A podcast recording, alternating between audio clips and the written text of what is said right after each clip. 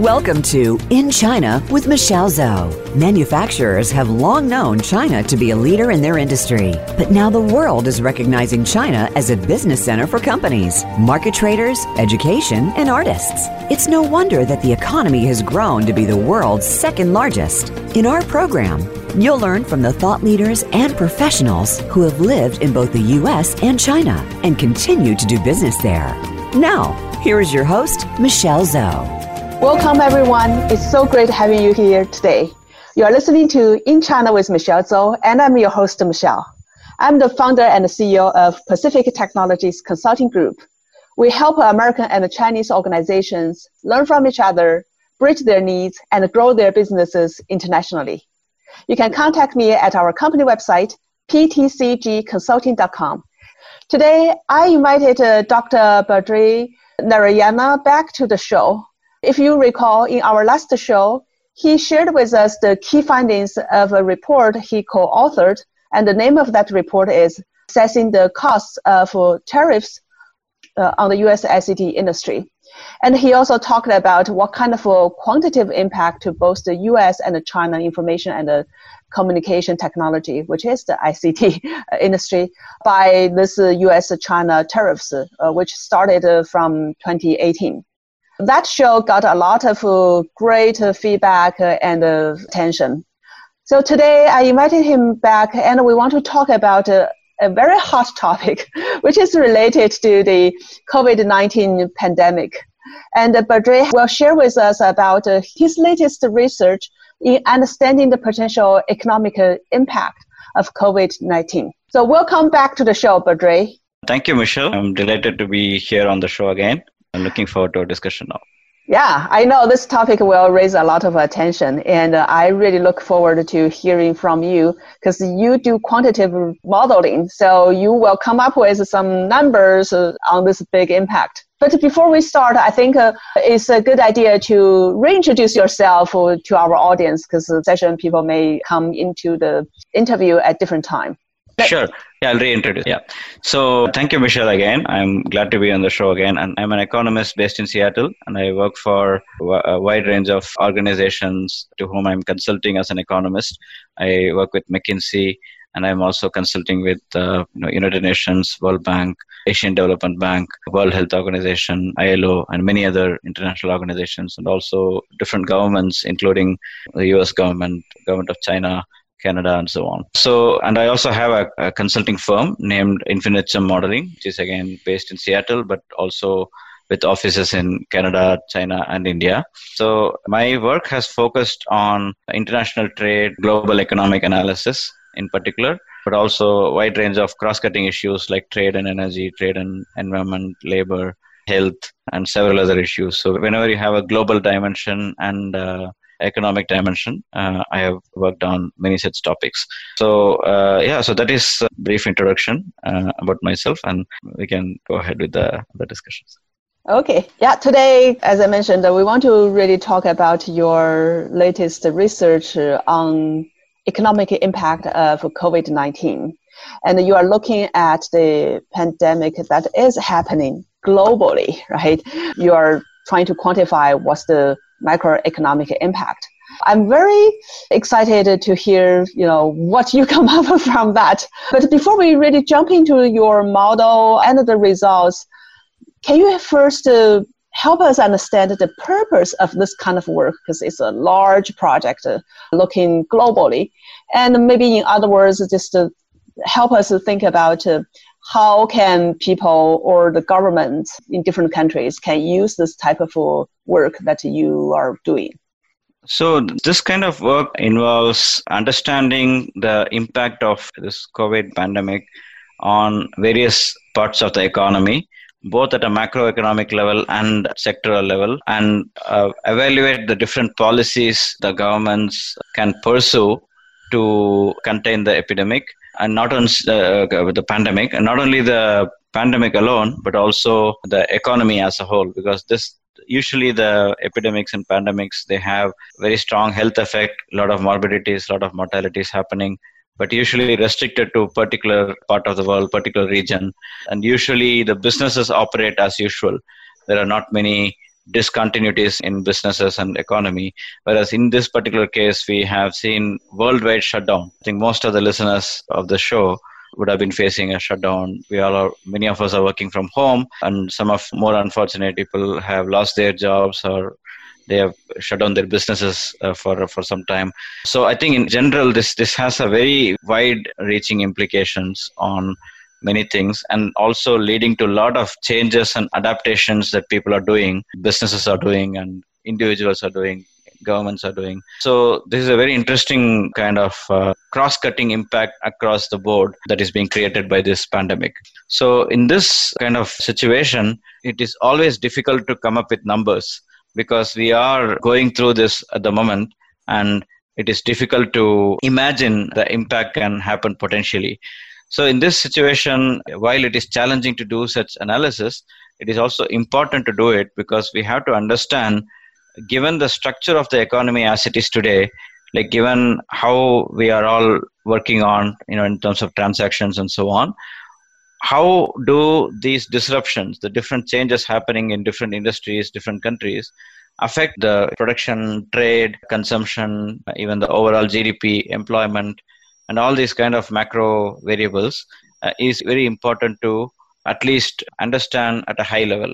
Because it is true that uh, exact drilling down of numbers is going to be uh, difficult but at least we should get a ballpark estimate of what is what are we staring at and how are these mechanisms working? Why would for example a shutdown in one country affect you know demand in another country? So all these kind of linkages are already available. We have some data sets that already exist. We know how much us is dependent on china for example. We know how much china is dependent on us how much europe is dependent on us china. So we have all these dependencies that already exist. Now when you have pandemic related shutdown in one or more of these countries, we can actually track how would the flow of goods and services, how would availability of different commodities, availability of different services across the world will change because of this shutdowns and, and pandemic as a whole. So that is a very you know high level purpose of the whole kind of research I'm doing.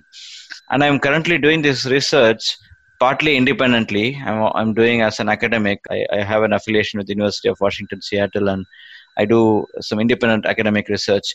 So that was a starting point. I started doing it that way, and then I started writing some articles. I've already published some articles on the popular media about this on various topics.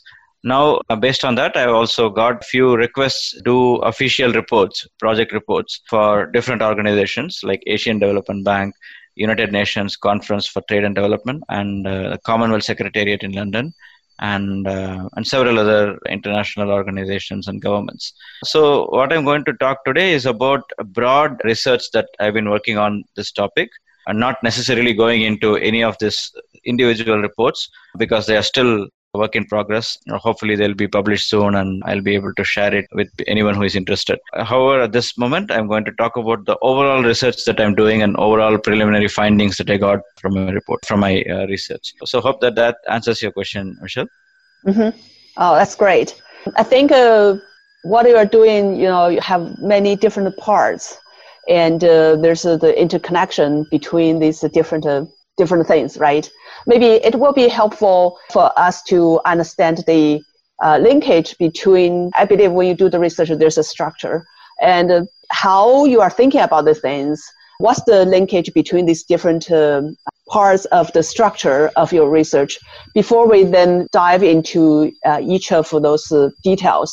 So in this way, you paint a big picture for the audience to follow you on okay this is how you think from this uh, impacting as input uh, getting to this as an output. Can you help us uh, in this kind of logics first? Sure. In this kind of research first uh, challenging thing is about the um, to where to start and how to think about this whole complex problem. So the first part of our research would focus on introducing the topic and basically coming up with different ways in which the pandemic is affecting the economy, which also means that we have to structure on what are the different channels. So that is the first aspect we'll be talking about. How is the supply side being affected? How is the demand side being affected? How is the trade being affected?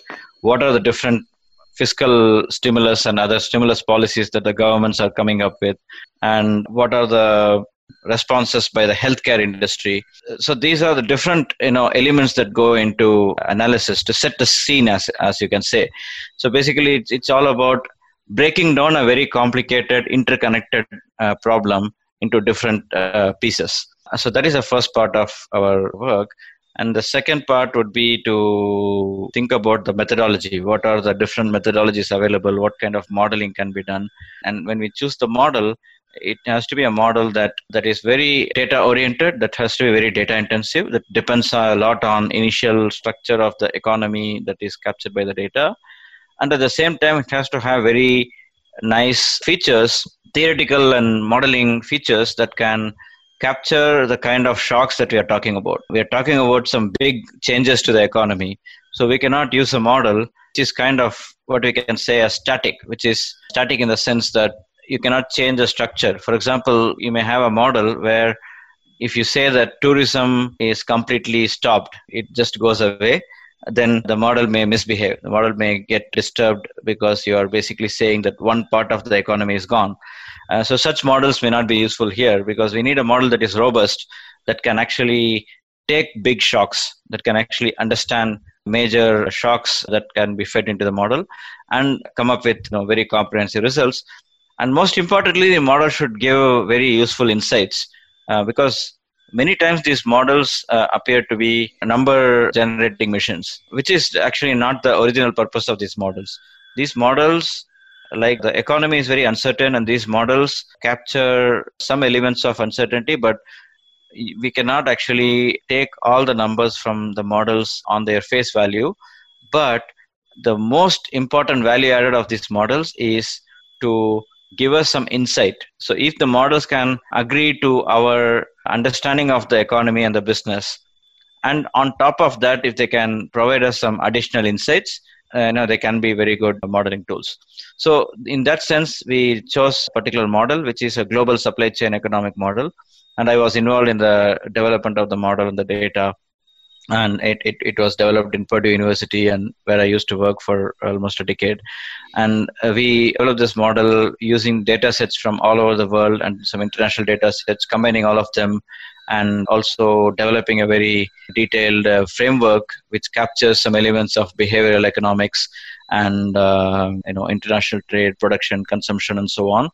So it's a very robust model. It's called Global Trade Analysis Project and it's also an open source model. So although right now I'm not uh, in Purdue University, people like me can still use the model and do a lot of research on that. And and it needs a lot of customization as well uh, when we are working on this kind of very specific kind of projects. So that is the background. So first is about introduction. How do we define the research question and how do we deal with it? Second is about choosing the right model, the methodology and uh, then the third aspect is uh, explaining the results. Or what what do you learn from the model? The various results. How is the macroeconomy affected? How are different sectors affected? And so on. And then finally uh, no such report can be complete without coming up with some implications for business and policy. Okay you saw all these numbers you saw all these insights. Then what is the bottom line? What can the policymaker do to avoid or reduce such huge losses. And before I start the research, I, all of us know that we are pretty much talk, going to talk about something negative. We are going to talk about some big losses to the mm-hmm. economies of the whole global economy. In this situation, the pertinent question would be okay, I know all this bad news. Let me know what can I do?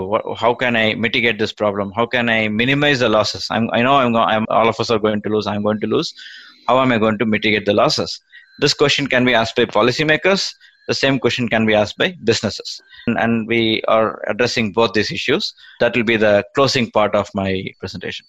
So hope you got a picture of going to discuss. Uh, That's very helpful. Yeah, I think uh, that uh, helps us to understand the structure of the project that you are working on and um, I look forward to dive into it get uh, more details on what you find out uh, and how is that going to impact the world and what we can do. Before we do that, I think it's time to take a quick break. We will be back right away. Are you interested in expanding your business to China but don't know how to start? Are you wondering how to grow your sales in the China market and win over competition? Meet Michelle Zhou and her team at Pacific Technologies Consulting Group. Our consultants are U.S. China experts and have all lived and worked in both the U.S. and China with many years' experience in market entry strategies, management, and execution. We can help you find the right partners, develop opportunities, and grow your business in China. Please visit ptcgconsulting.com today.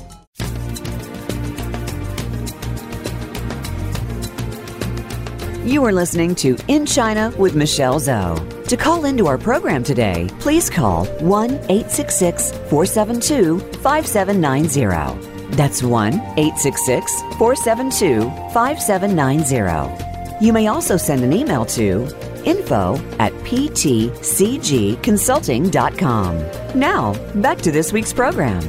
Welcome back. Now, let's dive into each of the section of your research. First, let's uh, look into the what has happened with the COVID-19 outbreak and what's the impact on the economic behavior. Could you please uh, help us uh, understand or maybe give us a very brief summary about that? Uh, sure, Michelle. So we have looked at different aspects uh, of economic behavior that, that is being affected because of this, this pandemic. So the first immediate thing that happened long before anything else started, uh, way back in January, was restriction in terms of, you know, for example, the US decided to restrict flights from China or entry from China. That was probably the first step that was taken. Then subsequently, many countries stopped reducing travel uh, from one country to another. Uh, in fact, I, I myself uh, had a travel uh, late February, early March to South Asia, went to India, Sri Lanka, and Bangladesh. And although the things were not bad at that time, like in those countries were not affected, but in terms of economy, they were already affected. And uh, this could be a good example of what we are doing. Many of these countries which were not affected initially, initially it was only China that was, affected. many of these countries were already affected. Why? Because of first tourism that I mentioned, like Chinese important tourists to many countries. If they are restricted, then the tourism gets hurt quite a bit. Mm-hmm. Secondly, or maybe even more importantly, China is kind of the manufacturing powerhouse of the world. So if China is shutting down, then the whole world suffers. So when I went to India, for example, and also Bangladesh, I found that they were actually struggling to get a lot of uh, raw materials or intermediate inputs they were sourcing from China. So it's not only US, but also many other countries were affected. And it was not just a minor effect, it was actually already a catastrophic effect. Many of the industries were already laying off. They were laying off. They were not able to you know, fulfill their commitments in terms of orders. So at that time, demand was there, but the supply was getting affected. So in that sense, the supply was the first disruption. Uh, so that already gives you two aspects. First is tourism. Second is the supply side disruption. Tourism is more of a demand side disruption. And initially, tourism was relatively small. Tourism was relatively small, but later that became huge because pretty much right now, globally, tourism has is pretty much zero now. Nobody is traveling anywhere. Everybody is staying home. So that what does that mean? That means you know air transportation services get affected. Flights pretty much the, the airports are now you know pretty uh, free. There's nothing to do there. Uh, you know, and all the the entire ecosystem, all the employment there is gone for now, and so the, the airline industry is affected hugely, which also means the uh, in terms of backward linkages, if airline industry suffers, the aerospace industry suffers. Yeah. If aerospace industry suffers, then the steel industry and other other industries that supply to aerospace industries they suffer, and so on. So that is that those are all coming from just from tourism, and also the tourists when they travel from one country to another, they purchase a lot of goods and services they first stay in hotels are gone. They eat in restaurants restaurants are affected. And they even go to buy they even buy some groceries they buy some local they do the kind of consumption that the locals do. And particularly if you look at some small countries that are highly tourism dependent some of the caribbean islands and so on they're hugely hit because a lot of their economy depends on tourism yeah so so true. that is so tourism itself is a huge thing. Secondly supply side disruption is a big issue. I already gave you some examples where it's not only the end consumer like in us as end consumers we also suffered in terms of getting a lot of supplies in terms of goods. But also the companies the manufacturing firms they also got affected because they were not able to get the the intermediate inputs. For example in india is a big manufacturer of drugs and india is also a big manufacturer of textiles and apparel and bangladesh is also a big manufacturer there. So one used to think that okay these since china is affected and these countries are not affected you know maybe drugs won't be a big issue or textiles and apparel won't be a big issue. However what happened was in order to produce uh, drugs there are a lot of inputs needed like molecules and chemicals and so on. They are produced by china. And because of the supply side disruption in china uh, indian drug companies got affected and similarly the textile and apparel industries in india they needed some all the accessories needed for textiles like plastic buttons zippers and so on they uh, many of them came from China again, and again they got affected, and you know those kind of supply side disruptions happen. So, so tourism supply side disruptions are two things. The third thing is demand side effect, and this happened. I'm kind of putting it in a sequential way because tourism was the first to get hit, supply side was the second to get hit, and because of all the disruptions, companies started laying off, people started losing jobs, so that affected demand. So people have very little money. Where will they go to you know purchase some of the luxurious things? Even so that that, that is a demand side effect initially. Later when we started doing shutdowns we just stopped production shutdown across the world uh, consumption sh- uh, and, and, then people cannot go out and do shopping freely uh, so in this, this case it, it is even more complicated because people are like initially people were not consuming much because people are losing jobs they were losing income but now you have money. There are a lot of middle class people, a lot of people who are in white collar jobs. We are earning good money. Still, we are uh, getting into uh, work from home and making the same income we are making before, if not more. Uh, but we are also not spending much. Why? Because it's shut down. There's we are no not place going to out. Spend. yeah, yeah, we, we are not going out. at home.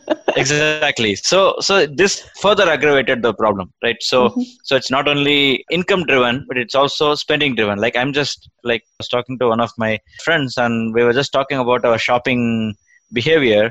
I said, you know, we are just I mean, we do a lot of shopping online. In that sense, the digital economy is expanding. We are doing a lot of shopping online, but we're not shopping the kind of things you would shop in a mall. When you go to a mall, I go without an agenda and then I just pick up things my kids like, my family likes. We just take some random stuff and we see the bill, it's like maybe a couple of hundred dollars. And that couple of hundred dollars, now I would never spend sitting at home and ordering online, right? That I mean that that is going to change. I mean that behavior is going to change. Maybe even online we are going to do some kind of miscellaneous shopping and random shopping and, um, and even on the business side, the demand uh, is changing, right? Because uh, like service uh, industry I'm in, uh, I provide uh, training, those kind of things. But uh, the companies, we cannot do face-to-face training, and everybody's working from home. So a lot of those things being shut down or reduced. maybe later because this is a long term. It's not just something after a couple of weeks that we all go back to normal. So maybe later some of the things can go online, but uh, it totally changed the behaviors. Yeah, exactly. Again, I can give a lot of examples I've you know personally faced. So I always say that when I think about COVID, it's one of the rare instances where I'm doing a lot of macro research, but I'm myself directly facing the consequences, right? So, eh, like, there are many things like US China trade war, for example, which we discussed last time. I'm doing a lot of research on it, and I maybe I'm affected a little bit by that, but not very visibly. Like, still, I'm getting all the stuff. Maybe I'm paying a few cents more, I'm paying a little more, but I'm not paying attention. I'm just not so much affected. However, when it comes to COVID, I can actually see the impact myself. I'm myself a data point, right? so I'm myself a data point for what is happening. So in this case, I've observed a lot of different things. Uh, for example, there are non-profits and there are trade associations who basically run based on events. Events are very important. They have to conduct events. They have to conduct trainings, like you mentioned. In-person participation is very important and i have seen some associations which are actually becoming kind of bankrupt and they're not able to sustain and these are very well known associations institutions so it's it's very uh, scary uh, from that perspective across the board uh, so right now like i came in a sequence like tourism supply side disruption initial demand side disruption and then the the disruption, the, the demand side disruption caused due to shutdown, and you know avoiding gatherings, meeting of people, and so yeah. So then then next effect is investment. Investors are withdrawing their investments wherever possible. They are taking away their investments, and stopping their plans to invest new things so all the new investments are on hold now. Nobody wants to invest now. And also, and at the same time, the healthcare industry is expanding. A lot of investments are going into that pharmaceutical sector. A lot of investments are going into developing the drug, the vaccine, and so on. So that is probably a small positive. But however, there also the negative thing is people are not going to hospitals anymore. Unless you have covid you don't go to hospital. Yeah. so basically if you have a major other health issues or even minor health issues I, again i'm i'm a data point here. I had a small kind of a hairline fracture in my leg and my foot and then i had to go for some follow up visits perfectly fine now but i had to go for some follow up visits to make sure it's all good. But i decided to skip it. I told them told the doctor i don't want to go now. I'll probably you know i i feel okay now. I'll probably come after a few months if, if I need. So you are canceling all these uh, health appointments and many surgeries are being postponed. I've heard some personal stories from some of my friends who have actually had to delay the chemotherapies of their parents and so on. So the healthcare industry also it is not completely positive. There are there are negative effects and and the doctors are facing so much uh, struggle. It's a big struggle for them. It's not I mean, it, it's not just a matter of business. They're getting, it's not a matter of getting a lot of business. It's more about the stress. The capacity is very low and the demand is high, and the different uh, occupations among healthcare, uh, they are being affected. It's all about COVID now. So all these are the different channels of uh, economic behavior. How the behavior of people is changing, the behavior of companies are changing, behavior of governments are changing. In terms of government, they are coming. Uh, almost all countries in the world have announced their fiscal stimulus packages for uh, rescuing the companies, rescuing the people at large, and uh, putting in money supply, increasing money supply, QE kind of thing, liquidity injections. All kinds of things are happening, and again, people are debating whether you know how these things are distributed uh, or they're going to help the poor people? Or they're going to help the big firms? Which one is better? It's not always bad to help the big uh, big firms because if you, if you help the big industries it's also going to promote employment. It's also going to pro- promote a lot of people. But sometimes uh, or many times the money that goes to big firms goes to certain just a few hands. Now it doesn't trickle down to the economy. So there are a lot of debates about that. Why don't we give money to the people so that we can boost consumption uh, rather than giving it to the companies. Then if you don't give it to the companies how are they going to ramp up the supply? Maybe you're going to increase the demand but how are you going to uh, address the supply disruptions? So there are uh, issues like that. So we capture all these different complexities. So as you can imagine it is a very challenging set of things to model because usually we shock the supply side and see what happens to demand side or we shock the demand side and we see what happens to the supply side. Now we see everything happening together. Right. So the entire entire thing is collapsing. So it's quite uh, challenging to model. Uh, however, after many weeks of uh, work, we have made some progress, and I'll be happy to discuss about some broad results we have we are we, we have got so far as we go yeah. forward. I would love to hear it because it's very complex. Uh, so many different things. Uh, everything's happening, right? Everything's changing, and uh, I think um, there's a lot of assumptions you have to make in order to. I think those are the inputs. Those are the things that uh, variabilities you put into the model. Then you come up with some sort of uh, results. So I think uh, for our audience, maybe understanding the major things, the big part uh, for the, the results of uh, coming out from your modeling, uh, that will be really helpful.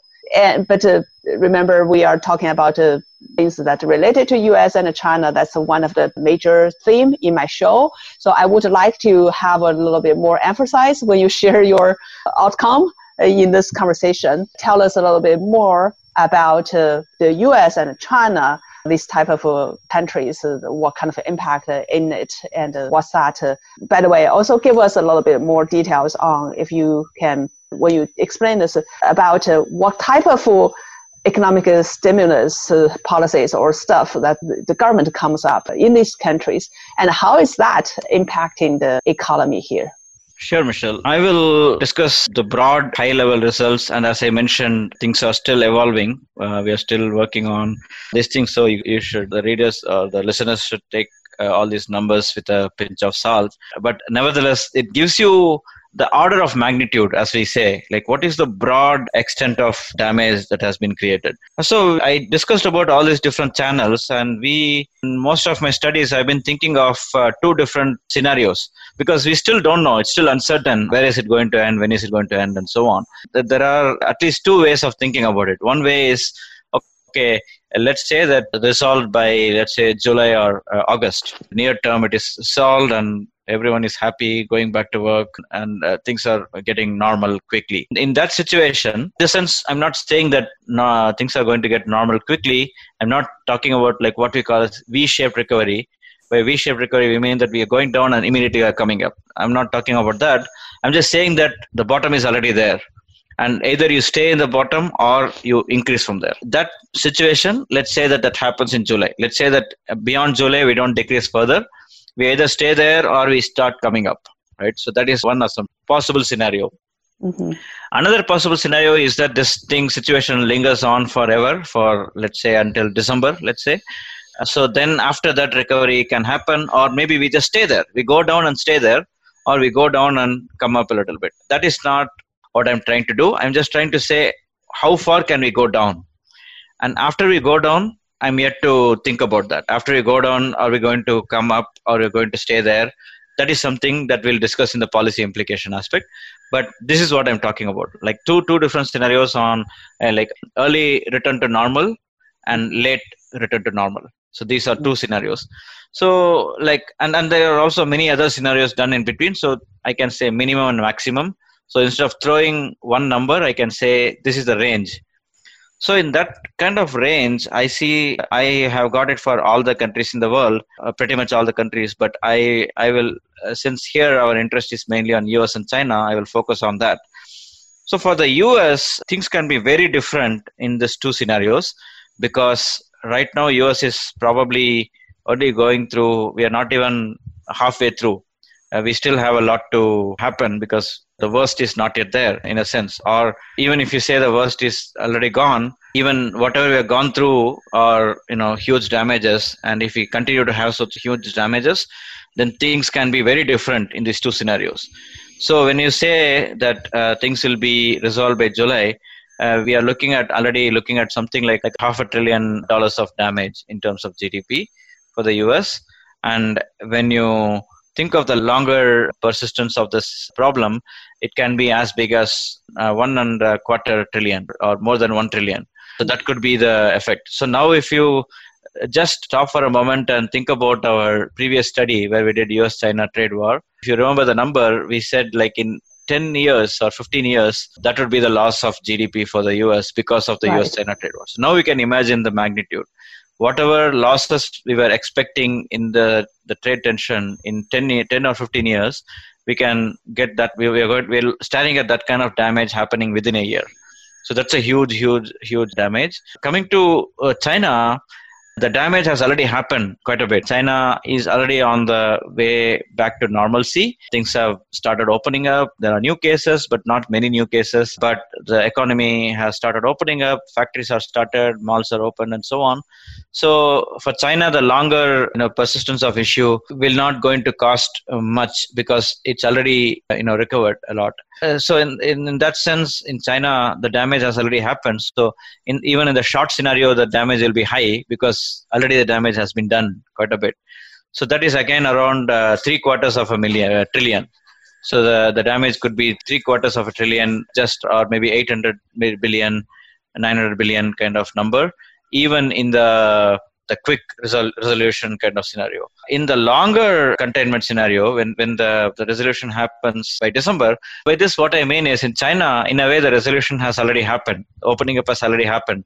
But what about the rest of the world? The rest of the hmm. world uh, is still bad, and even in China, the effect of shutdown still is going to persist for some more time. People are still going to behave very conservatively. People are not going to spend immediately. And so if that those effects continue, then China also looks at something like a trillion dollar loss in the longer term if, if this persists for a longer time.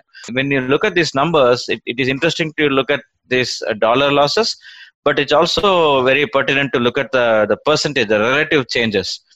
So for the US, we are looking at uh, 2 to 5%, 2% loss of GDP at the minimum and maybe 5% at the maximum. For Chinese economy, it's something between uh, 5 and uh, 7%. So the minimum can be like 5% of GDP and maximum can be like 7% of GDP. Interesting. So, so why in China the percentage of GDP loss is uh, larger than the US? Larger because uh, it has been uh, suffering for a longer time. In China, the situation has existed for a longer time. So the, the, the health related damage is probably much smaller in China compared to the US but the other uh, damage in terms of exports imports domestic supply side this has been exposed for a longer time. Like if you say that the situation persists till december for china it is a loss of this whole year one year of loss of economic activity. Whereas for us it is probably 7 8 months right?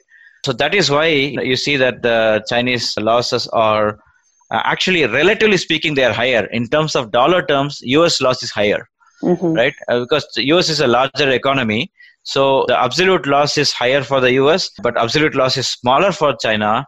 But China's economy is smaller, so the relative loss, the percentage in percentage terms, the losses are higher for China than than for US. And I think it is a similar logic as we discussed in the last episode of uh, US-China trade war. Even the US-China trade war, we had a similar result. Of course, not in terms of the magnitude, but in relative terms, US was losing a lot, absolutely. But relatively speaking, US was using uh, losing less compared to China, mm. and hmm. China was losing relatively less compared to US. But in uh, percentage terms, China was losing more. So it's, yeah, it's a similar, I, similar kind of situation. Right. And I think uh, uh maybe also play here is the GDP percentage of in China, the export part, uh, the portion in the GDP probably is higher than US. Is that correct? Yeah, that's definitely another thing, particularly in the longer term scenario. It definitely affects, you know, the fact that the rest of the economies, the rest of the world is uh, kind of closed. Uh, that affects China a lot, and China uh, depends a lot on rest of the world in terms of export demand and and also imports both. So yeah, definitely that is also one reason. Yeah, in, in summary, longer exposure and longer exposure to the to the world economy. So both of these actually affects uh, China more. Yeah. Mm-hmm. Wow. A trillion a year. Yeah. yeah. yeah, that's a huge, huge impact. And in terms, I will also go further in terms of trade. Trade losses are going to be also pretty high, uh, something like uh, you know a quarter to half a trillion dollars for both U.S. and China. And uh, and as as you also rightly pointed out, that is a major driver of uh, GDP also.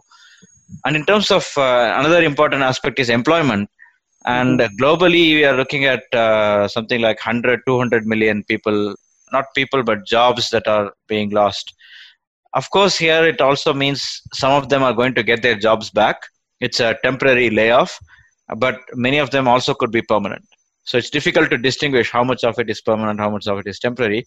But at the moment, you can you're staring at 100 to 200 million people losing jobs and in china it is like 40 to 60 million people losing jobs in us it is it is it is around uh, 15 to 30 million people.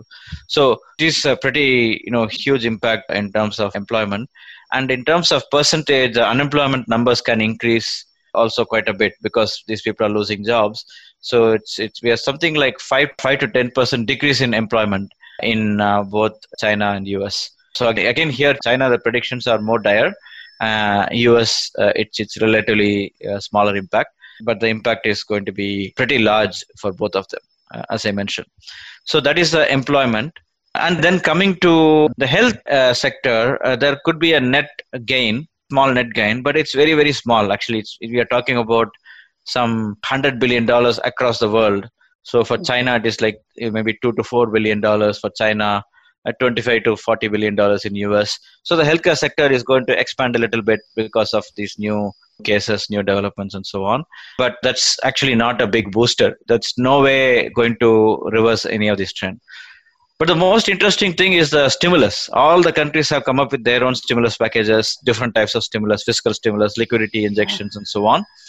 So we tried to model all of them, and I from there I see that uh, US has given huge amount of stimulus, and that also ha- uh, is potentially it can have a huge positive impact. So basically, US is spending about two trillion dollars in terms of stimulus, and we we talked about a trillion dollar loss.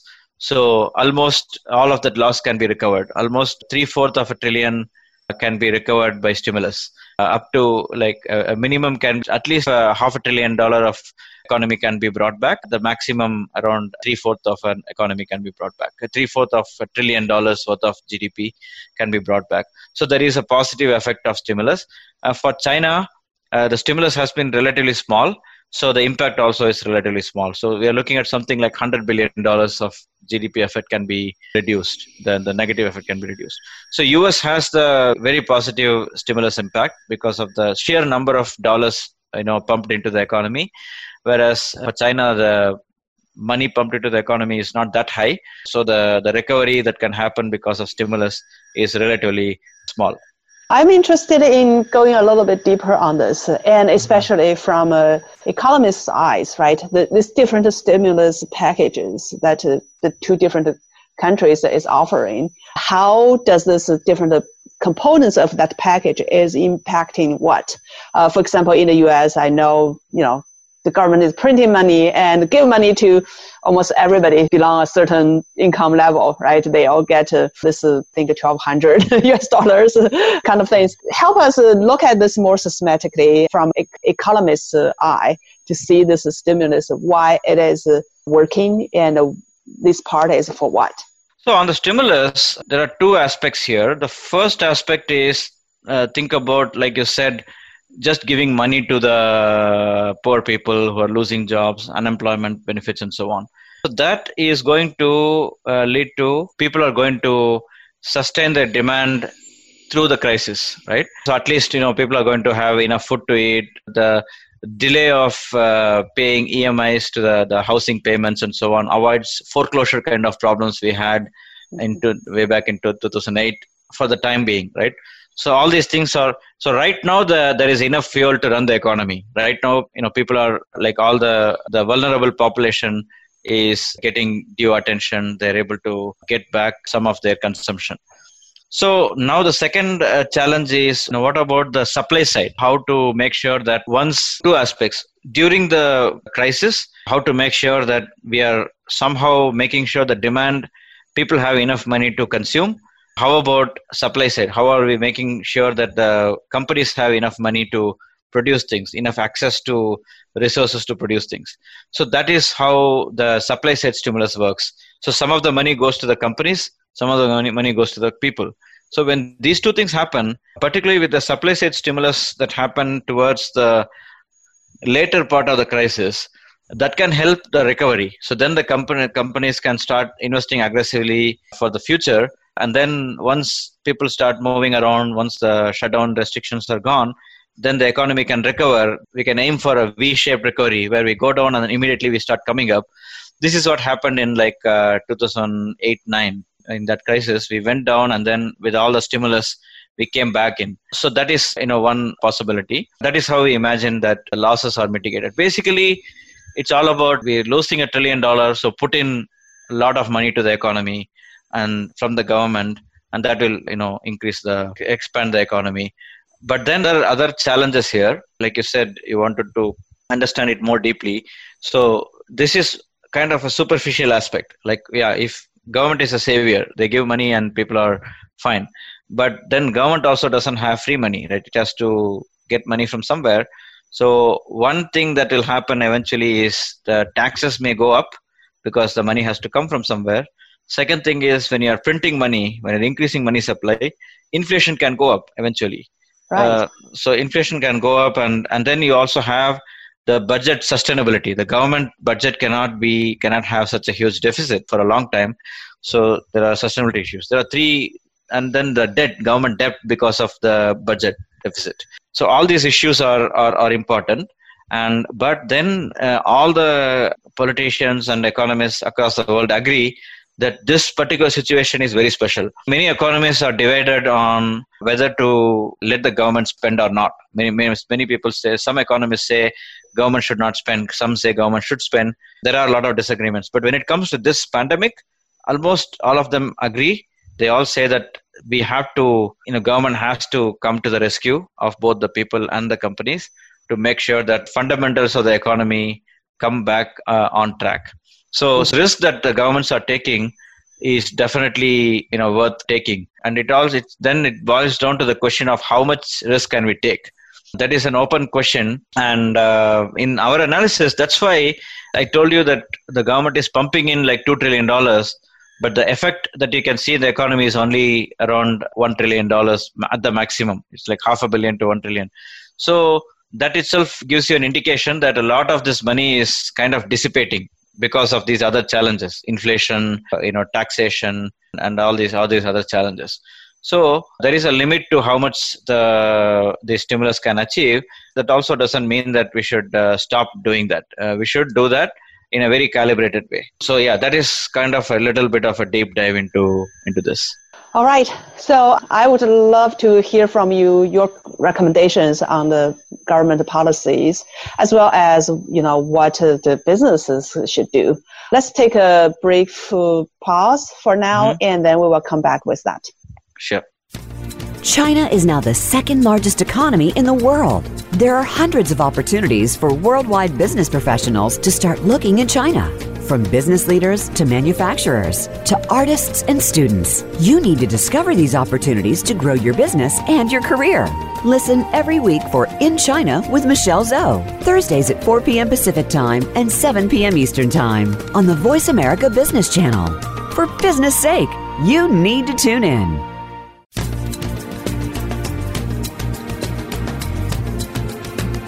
You are listening to In China with Michelle Zhou. To call into our program today, please call 1 866 472 5790. That's 1 866 472 5790. You may also send an email to info at ptcgconsulting.com. Now, back to this week's program. All right, we're back. So with all these uh, numbers you have produced through your projection, your modeling, right? I know it's not something we should just read as a Bible. It's, it's something that just indicators and help us get a sense of a trend and the magnificence of the impact. But I think uh, just going back to the very first point, uh, why you do this, right? The point is, well, with this, then we look at the what's the implication to the economy and what kind of recommendation or things that people can do. So let's drive into it. Let's first look at uh, from the government policies standpoint. Uh, what's your recommendation to the policymakers here based on the result you come up from the modeling? Yeah, so I talked about two different scenarios. One is immediate containment or immediate quick uh, reduction of the problems uh, uh, due to pandemic. Uh, maybe, for example, coming up with you know some drugs and vaccines to mitigate that, and that means that shutdown can be relaxed. That is the immediate scenario, and the long-term scenario is that it continues. We still don't have any solution. The pandemic keeps expanding. Mm. So these two scenarios, right? So from this, I can immediately say that obviously the i can say the obvious. The obvious is that the longer you stay in the crisis the worse it is for the economy. What does that mean? That means that the government should avoid getting into this long term scenario at any cost. They have to basically completely avoid the possibility of this problem extending it to december or next year.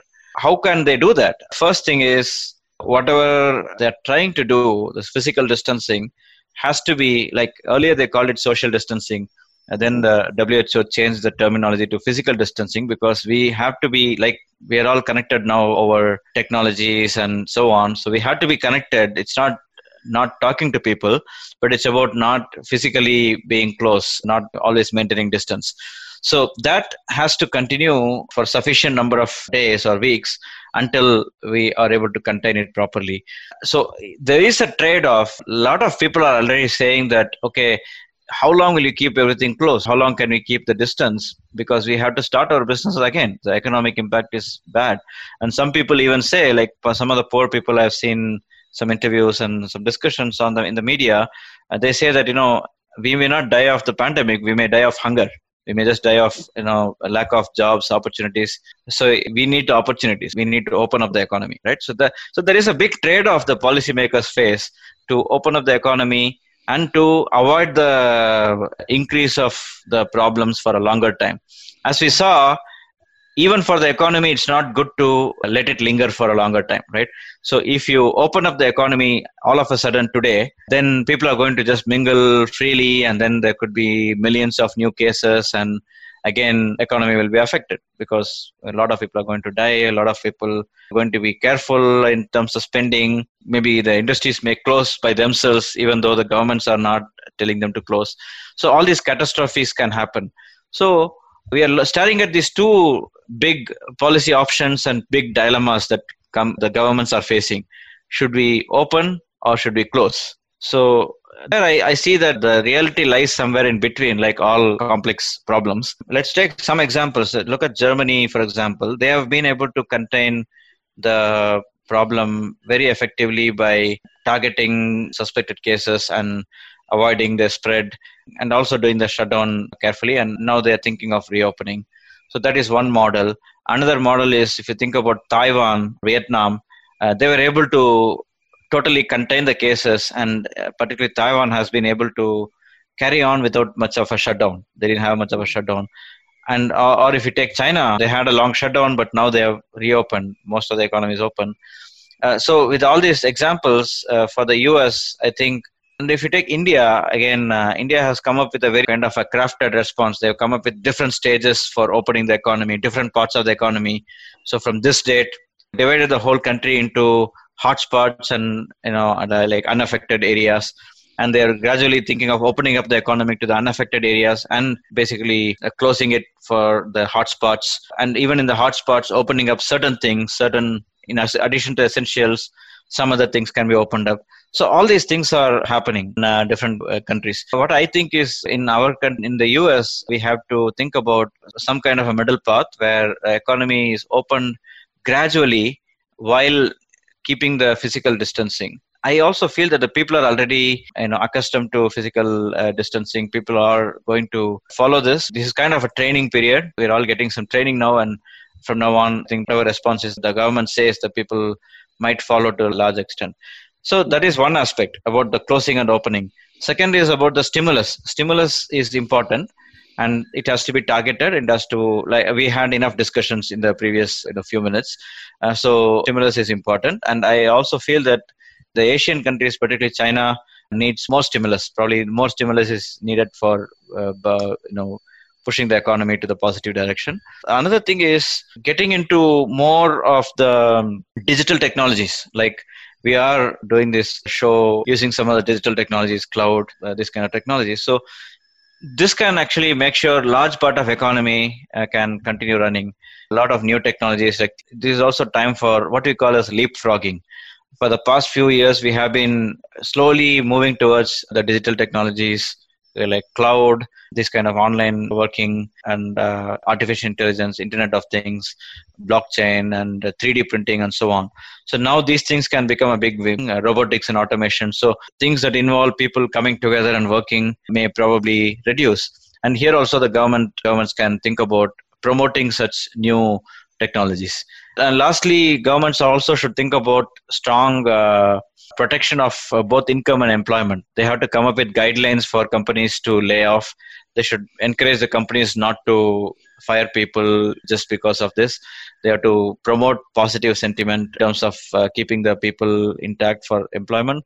And also, they have to promote income protection. They have to come up with some ways to make sure that the income minimum you know basic uh, income is ensured for people who are losing jobs so these are all important to avoid long term problems from this yeah what is the implication to businesses businesses and yeah. especially what kind of advice that you can give to the business people so that uh, we would be able to sustain and uh, hopefully keep the business running yeah i think there are a few different things i can i've been thinking of the for the businesses So the first thing is uh, they have to first make sure to solve the current problems, the problems they are facing, whatever it takes. Uh, there are some kind of uh, cost budgeting methods. There are some accounting methods where they can sit and think about what are the basic needs of their business. What are the minimum things they need they cannot stop spending on?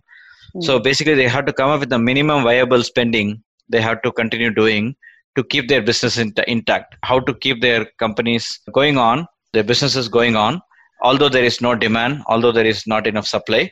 How do you make sure that what are the most essential things that have to survive? For example you have really nurtured good talent. You have good a deal of uh, employees and now you are forced to fire some of them. So at this point you have to really think deeper and keep try to try not to fire anyone. Uh, and in a sense you need some kind of empathetic approach to think about the welfare of the people the employees. But more importantly there is also some selfishness here because like assuming that in a few months we are going to be back on track uh, then you will face the opposite problem. If you, you're firing people, then how are you going to get back the talent that you have nurtured over, over time? So think about all those things. Think about prioritize the resources to keep resources to sacrifice. You know, in terms of both human resources, people, and also in terms of capital and other activities. So that is the first thing. How to what do you have to do in the short term while we are going through the crisis? What are the things you are going to change? The second thing is uh, how to come back after the the shock is over. How after this problem is over how, what are your plans to revive your business? You have to really think about that. Not only think about that already operationalize set aside some money for upgrading some of your technologies.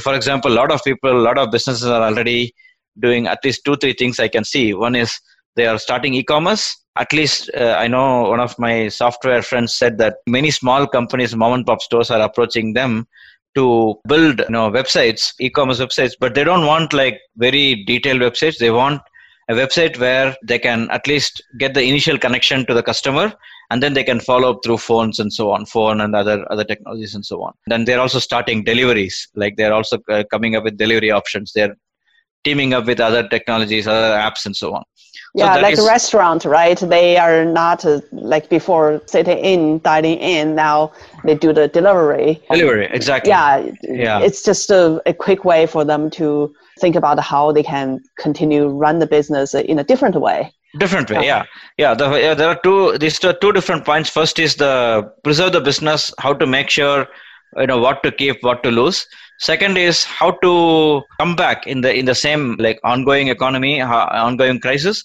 how do you come up with change your production strategies change your uh, delivery strategies change your customer service strategies and so on right? This e-commerce websites uh, like many people are getting subscription to zoom or google hangout skype team microsoft teams and all these things right? All these things are part of the second point where coming up with this new investments new kind of thinking to uh, uh, fix things then the third aspect is when the problem is over, how are you going to come back? How the economy, the whole demand structure is going to change. How are you going to cater to that? For example, many of the, the textile and apparel companies in India and other countries, they're already you know manufacturing masks and some of the medical textiles.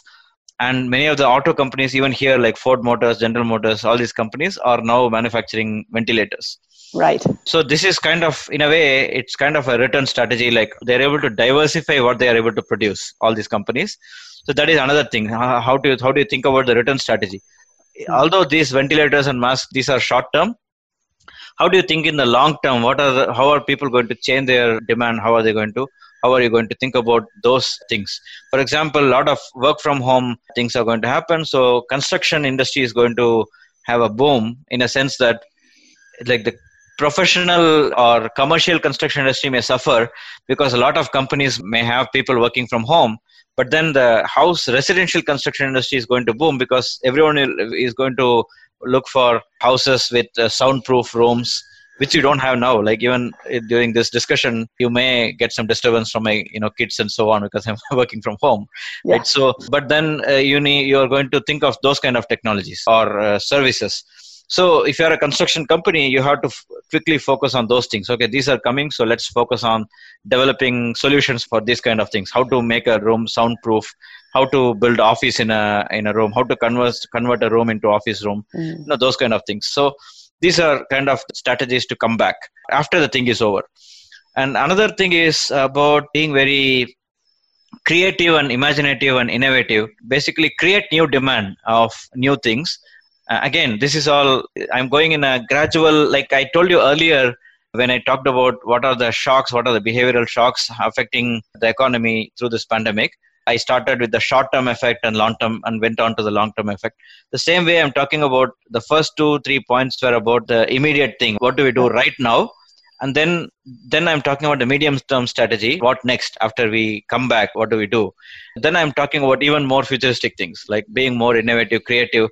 Be ready for this kind of pandemics in future. How do we proof make our business resistant to any of uh, these kind of shocks in future? How do we quickly adapt? Like how do we adapt to these things? For example restaurants are already coming up with a lot of hygienic practices how to they already have a lot of hygiene things but now how, how to be more even more hygienic in terms of you know sanitation and all these things sanitary uh, practices and so on so that mm-hmm. and also coming up with all these creative things and maybe for example there will be demand for transparency if you can openly particularly when it comes to food products if you have more transparency if you reveal your entire supply chain what are you doing where is the food going through and so on all the hygienic conditions temperature humidity and so on then people are going to be more accepting. So while people are going to eat out less people will still eat out. If they eat out they will only in the places where they can really see that everything is hygienic. There is no possibility of spread of any disease. So you need innovative practices to make sure that the customer confidence increases right? So that is the imagination part of it. Uh, then the last part of it i would say you have to also change the way you're doing things. It's not only about innovation. Maybe you have to give up some of the old practices and start new practices. For example, a lot of companies have been very insistent uh, people should work in the office and they have to change that and uh, you know say okay we can work from home we can be more liberal on that we can have you know video conferencing calls and so on so that is one and uh, as i mentioned things about delivery you can basically think of different ways of deliveries basically totally changing the supply chain. So this is a little longer term thing. Like it's in the same spirit but it's a little longer term. How do you get together with other companies other uh, supply chain players and come up with longer term solutions? Right? So these are the few things i would uh, suggest. So basically preserve your uh, budget preserve your most important resources and do whatever sacrifice needed. That is the first thing. Second thing is how to come back in terms of like different uh, things that you can manufacture uh, different delivery options and so on. And then think about what are the new lines of business you can get into after you're back. And then you think about uh, very innovative practices creative practices to either improve your what you're producing or change what you're producing. And finally reform basically how to change the whole supply chain backward linkages forward linkages work with other players and uh, come up with major changes. These are the business strategies I can think of. Uh, wow, that's great. Uh, thanks for leading us systematically thinking through this. I think uh, that's the to the end uh, of uh, today's show. Now, I want to thank you for being here again with us, and we talked about this topic of understanding the potential economic impact of COVID 19. Uh, I want to also thank our audience uh, being here with us. If you are interested in finding out more about uh, what uh, Dr. Badri Narayanan and what they can do, you can go to uh, their company website. It's uh, Infinite Sum Modeling, and the website address is infisum.com. You are listening to In China with Michelle Zhou. See you next time.